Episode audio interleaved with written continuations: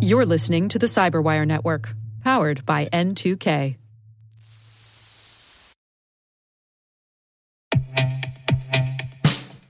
And now, a message from Cyberbit. Mastering cybersecurity is like mastering a sport. You build muscle memory through rigorous practice, then you train as a team to foster cohesion while operating under pressure. Like athletes, cybersecurity professionals thrive on hands on simulation. But traditional courses, certifications, and open source labs won't build you a winning team. You need Cyberbit. Cyberbit offers a hyper realistic simulation environment for your SOC, IR, and C suite to refine your skills, all using the market leading SIMs, EDRs, firewalls, and WAFs they use every day. Cyberbit is offering Cyberwire listeners a free live fire exercise. Sign up your team now at cyberbit.com slash cyberwire.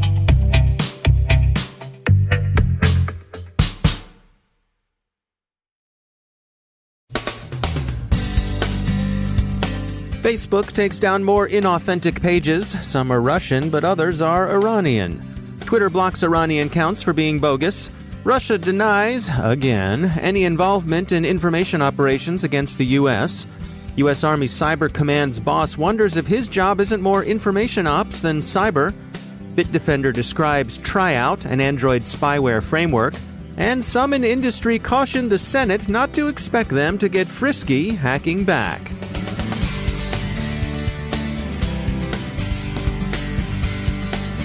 From the Cyberwire studios at Data Tribe, I'm Dave Bittner with your Cyberwire summary for Wednesday, August 22nd, 2018. Last week, U.S. National Security Advisor John Bolton said that Iran, China, and North Korea were involved in election meddling along with Russia. This week's takedowns suggest that he was right, at least about Iran. Now, two of the familiar four Russia, sure, but also Iran seem to have been caught setting up online fronts aimed at the manipulation of public opinion, mostly in the US, but in Latin America, the Middle East, and the UK too. The day after Microsoft's announcement that it had taken control of six domains used for Russian disinformation operations, Facebook reported that it had taken down 652 pages, accounts, and groups which were engaged in inauthentic behavior aimed at influencing U.S. opinion. This is the second round of such takedowns in as many months. Last month, Facebook was reluctant to offer attribution. They're not being so coy this time around. The company said directly that the inauthenticity they squashed emanated from Russia and Iran. There's no evidence of coordination between the two states, however, as both appear to have acted independently. Tehran's front accounts purchased about $6,000 in ads to run on Facebook and Instagram and organized some 25 events. Iranian activity seems directed toward creating a climate of opinion favorable to Tehran as opposed to influencing elections. Twitter also took action overnight against 284 accounts engaged in coordinated manipulation, disinformation staged in many cases by Iran. This campaign used a network of front news organizations established for the purpose and also organized a number of events. The themes were obvious choices for Iran anti Saudi, anti Israeli, anti Trump, and pro Palestinian. A number of the impersonators posed as progressive supporters of U.S. Senator Sanders, independent from Vermont. The Iranian information campaign was uncovered by researchers at FireEye, which noted that Google Plus and YouTube were also affected. FireEye duly noted in its own blog that attribution, of course, is an inexact science but the security company did say that it concluded with medium confidence that Tehran was indeed behind the phony accounts they flagged to Facebook and Twitter. They've traced several front media organizations apparently run by the Islamic Republic. In the U.S., the leading organizational identity they assumed was Liberty Front Press, which represents itself as an independent news service devoted to reducing the influence of money in politics and similar goals. Much of its coverage is unremarkable, apart from a persistent animus against Israel and Saudi Arabia. The Liberty Front Press is accompanied by a large number of associated and coordinated social media accounts. As it lays out its reasons for thinking all of these are Iranian fronts, FireEye usefully proposes a definition of inauthentic. They use the term to, as they say, quote, describe sites that are not transparent in their origins and affiliations, undertake concerted efforts to mask these origins, and often use false social media personas to promote their content. Their content, FireEye points out, is a mix of original material and news pieces pulled, sometimes with alterations, from other outlets. To return to the Microsoft takedown, Moscow, through its mouthpieces at the Interfax news agency, dismissed the domain seizure as nothing more than a politically motivated stunt. The Russian government continues to deny having anything to do with the influence operations essentially everybody else thinks they are doing. Moscow's demands to see the evidence when it's accused of hybrid warfare are reminiscent of nothing so much as the Afghan Taliban's posture of even handedness when, post 9 11, it told the U.S. to send over any evidence it might have of Osama bin Laden's orchestration of the terror attacks so that they, the Taliban, might take proper action, all with due process and in due course. It's perhaps worth noting that such influence operations are likely to be misunderstood if they're regarded as the digital analog of a Chicago machine ward heeler passing out free turkeys in the 10th ward to get out the vote or some downstate block captain registering names from tombstones in a local graveyard. The goal is instead fundamental disruption and erosion of confidence in institutions, not necessarily any particular electoral outcome. It's also noteworthy that Lieutenant General Stephen Fogarty, who leads U.S. Army Cyber Command, thinks his command should get a new name, that really we're past the age of cyber and into the age of information warfare. He mentions as possibilities either Army Information Warfare Operations Command or Army Information Warfare Dominance Command, but he's presumably open to suggestions.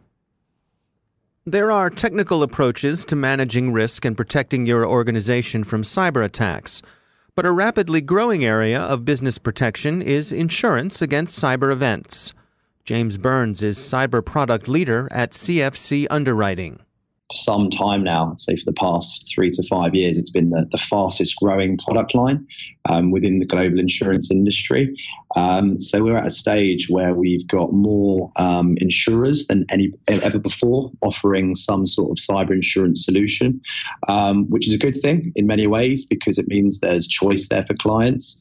Um, but it can have a negative impact in that it's still a very young market. So there are lots of um, different providers who may not necessarily call their products the same thing, which can sometimes lead to confusion. And as an industry, how do you all contend with the fact that uh, there aren't really 100 years of actuarial tables for you all to look back on? Absolutely right, and, and I guess that's that's part of being part of a of, of a nascent product line. Um, but what we what we do do is is use the use the data that we have as best we can. Um, we also obviously benefit from the fact that a lot of the risk that we're considering is technology driven, um, and we benefit from the fact that the technologies at our disposal today um, are, far more advanced than um, actuaries had when trying to assess other product lines 50, 60, 70 years ago. Now, as people are shopping around for cybersecurity insurance what are some of the things that they find to be confusing? I guess a lot of the terminology can be confusing um, because, um, you know, especially for smaller and mid-sized clients where they perhaps don't have um, in-house security teams or, or even in-house IT, um, a lot of the uh, the exposures that we're offering protection against um, can be quite jargonistic in nature because um, we're dealing with digital age and um, not all insurance buyers are as au fait with lots of the terminology um, as, as, as some are. So that can be a big struggle. I think explaining what the exposure is to many companies can be quite confusing as well because a lot of companies don't know what the impact of a cyber event might be until they've actually suffered it. So in some instances, you're, you're talking in hypotheticals. You know, this is potentially what might happen. Um, so trying to bring that to life is is a big part of our industry's job. Um, but like I said, we're, we're seeing more and more claims come through every month now. So being able to regale real life experience um, in terms of what has happened to, to, certain companies and what impact that's had on their businesses um, is really helping to clear up that confusion. Now, for the person who's been tasked with going out there to research and, and purchase cyber insurance for their company, what's your advice? How, how should they approach it? I think they've got to start by taking a look at their own business. Um, so they've got to look at what potential exposures they might be open to, and then what the potential impact of that exposure might be. So, if you're an organization that collects a large volume of sensitive data, for example, maybe somewhere in, in the healthcare industry or in the retail industry, um, then you're going to be exposed to um, having a data breach and potentially all the types of um, cost and fallout that come associated with that. Um, if by contrast you're working for an organization in a more traditional industry, such as manufacturing or heavy industry, you might not actually collect any data whatsoever. So your data breach exposure is fairly low, um, but you could have a huge exposure to operational disruption if um, a cyber attack shut down your systems, so you couldn't produce your products. So I think the most important thing is for a business to, to look at what, what they are, who they are. And that's almost the easy part in, in a way because business owners and, and execs know what their businesses are inside out. Once they've established that, they can then look at the exposures present and go about selecting an appropriate cyber insurance policy um, accordingly. That's James Burns from CFC Underwriting. While information operations may have temporarily, at least, pushed traditional cyber news to the side today, there's still plenty of old school hacking to be seen, and how odd it seems to be saying old school hacking. We'll mention two items. First, Bitdefender reports its discovery of a new Android spyware framework it's calling Triout. Triout can deploy malware onto Android devices, where it gives its controllers extensive surveillance and information stealing capabilities. Second, hearings of the U.S. Senate Judiciary Committee's subcommittee on cyber yesterday featured, as expected, renewed calls by lawmakers for some sort of hack back legislation, which the salons prefer to call active defense. At least one industry representative, Thomas Fanning, CEO of Southern Company, the Atlanta based electric utility holding company, told the subcommittee that he's talked with senior federal government people about hacking back and that he still believes that kind of retaliation belongs in military and not corporate hands.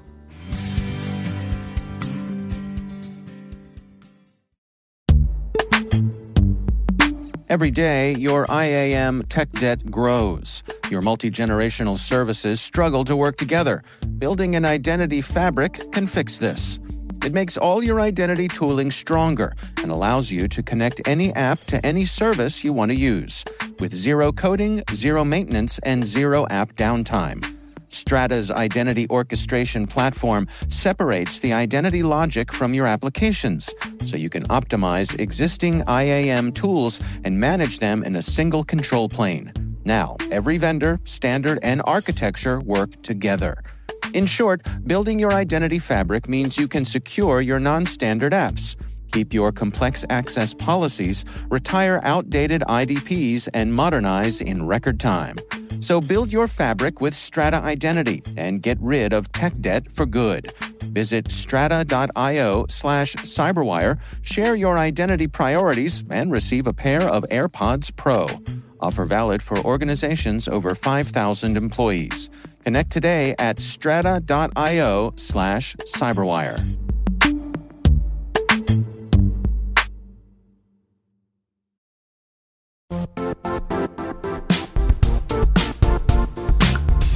The IT world used to be simpler. You only had to secure and manage environments that you controlled. Then came new technologies and new ways to work. Now, employees, apps, and networks are everywhere. This means poor visibility, security gaps, and added risk. That's why Cloudflare created the first ever connectivity cloud. Visit cloudflare.com to protect your business everywhere you do business.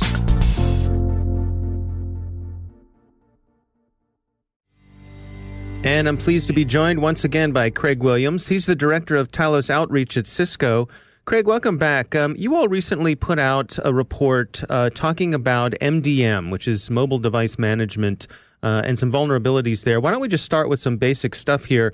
Can you describe to us what are we talking about when we say MDM? So, a mobile device manager is just basically a system that's been designed to allow someone to control your mobile device. Traditionally, this would be the company you work for uh, and I do want to stress this isn't a vulnerability. This is more or less it's working as designed, hmm. and users are just being tricked. But so if you were an employee at Cisco, right, you would install the mobile device management on your phone. Cisco would then be able to erase your phone remotely. Now, of course, because iOS is designed with security in mind, it doesn't allow you to directly access the data, right? Your data is still protected. But what it does allow the company to do is push down things like company apps. And so attackers have figured out that they can actually use this to push down apps that look like real apps that have been modified using a sideloading technique or by rewriting something that appears to be a different app. Uh, and then they can effectively spy on the user. So the threat that we found was basically a, a campaign targeting people in India. Uh, the actor, they, they made some strategically poor decisions by leaving things like the log directory world readable.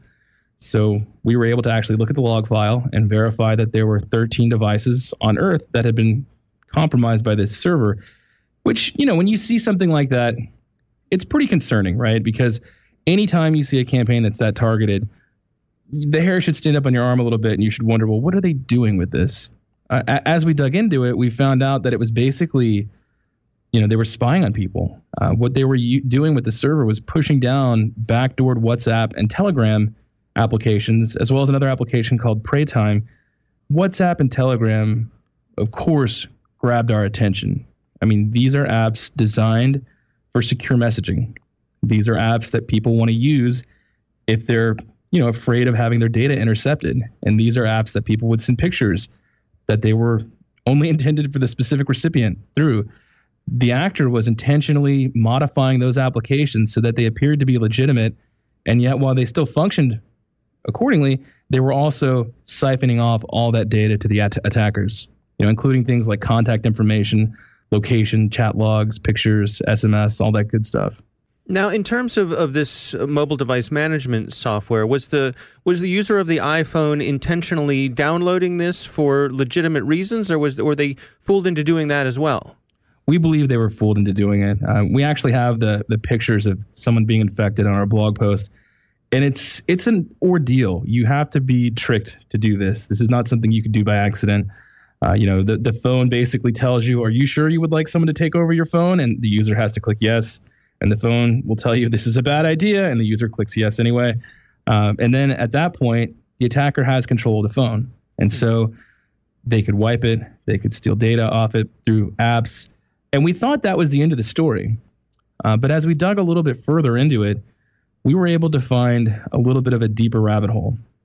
And so, what we ended up finding was that this was part of a much broader campaign. Uh, we were able to link this to an existing APT group called Bahamut that was uh, reported by Bellingcat and Amnesty International. And effectively, what we believe happened was when they did the initial Bahamut research, they only found the Android versions.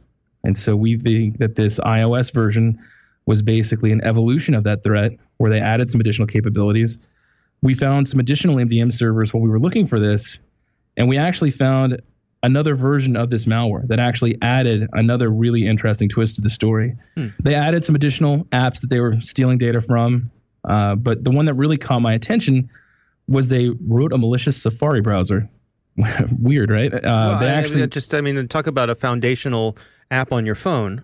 Right, and this is not trivial. This isn't something somebody just modifies an existing binary and slaps together. This is somebody put some effort into this. Somebody spent hours thinking this through and planning this out but basically, this Safari app targeted very, very specific sites, you know, potentially sensitive sites like Proton Mail, Reddit, Amazon, uh, Mail.com, Yahoo, right? Sites that people presumably think are relatively private, maybe not Reddit on that one, but, you know, relatively private, mm-hmm. like Proton Mail, and it sent those credentials to the bad guys. Really, this sounds like it's a terrible situation. The reality is, this is MDM working as designed for a device that wasn't secured properly. Hmm. And so it turns out that in most enterprise applications, you're already going to have an MDM certificate installed. And naturally, the right way to deploy an MDM certificate is to not give the users the password to remove it. So, you know, if you have Cisco Security Connector or any of our competitors' MDM on your phone and it's been locked down by your company with a password you don't have, this isn't a threat to you. You don't need to worry about these. But unfortunately, for a lot of home users and some enterprises that haven't deployed them correctly, this is still an issue. Well, it's an interesting read for sure. The, the title of the article is Advanced Mobile Malware Campaign in India Uses Malicious MDM. Uh, as always, Craig Williams, thanks for joining us. Thank you.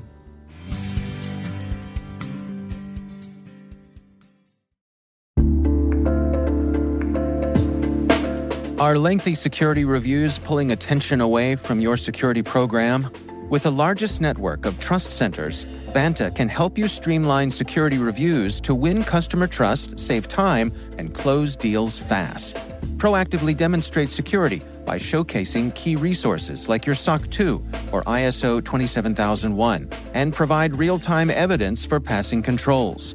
And when a security questionnaire is required, Vanta takes the first pass for you. Visit vanta.com slash cyber to take a self-serve tour. That's vanta.com slash cyber.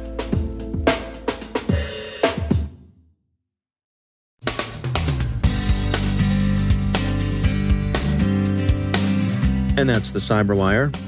For links to all of today's stories, check out our daily briefing at thecyberwire.com. And for professionals and cybersecurity leaders who want to stay abreast of this rapidly evolving field, sign up for Cyberwire Pro.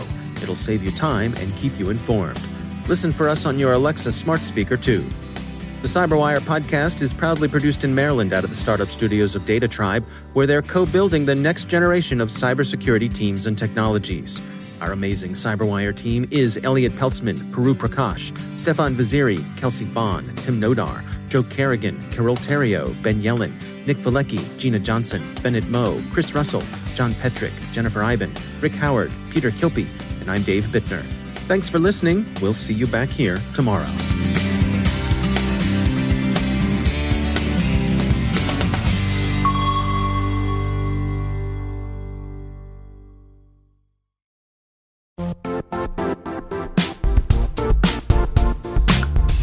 Now, a word from our sponsor, Zscaler, the leader in cloud security.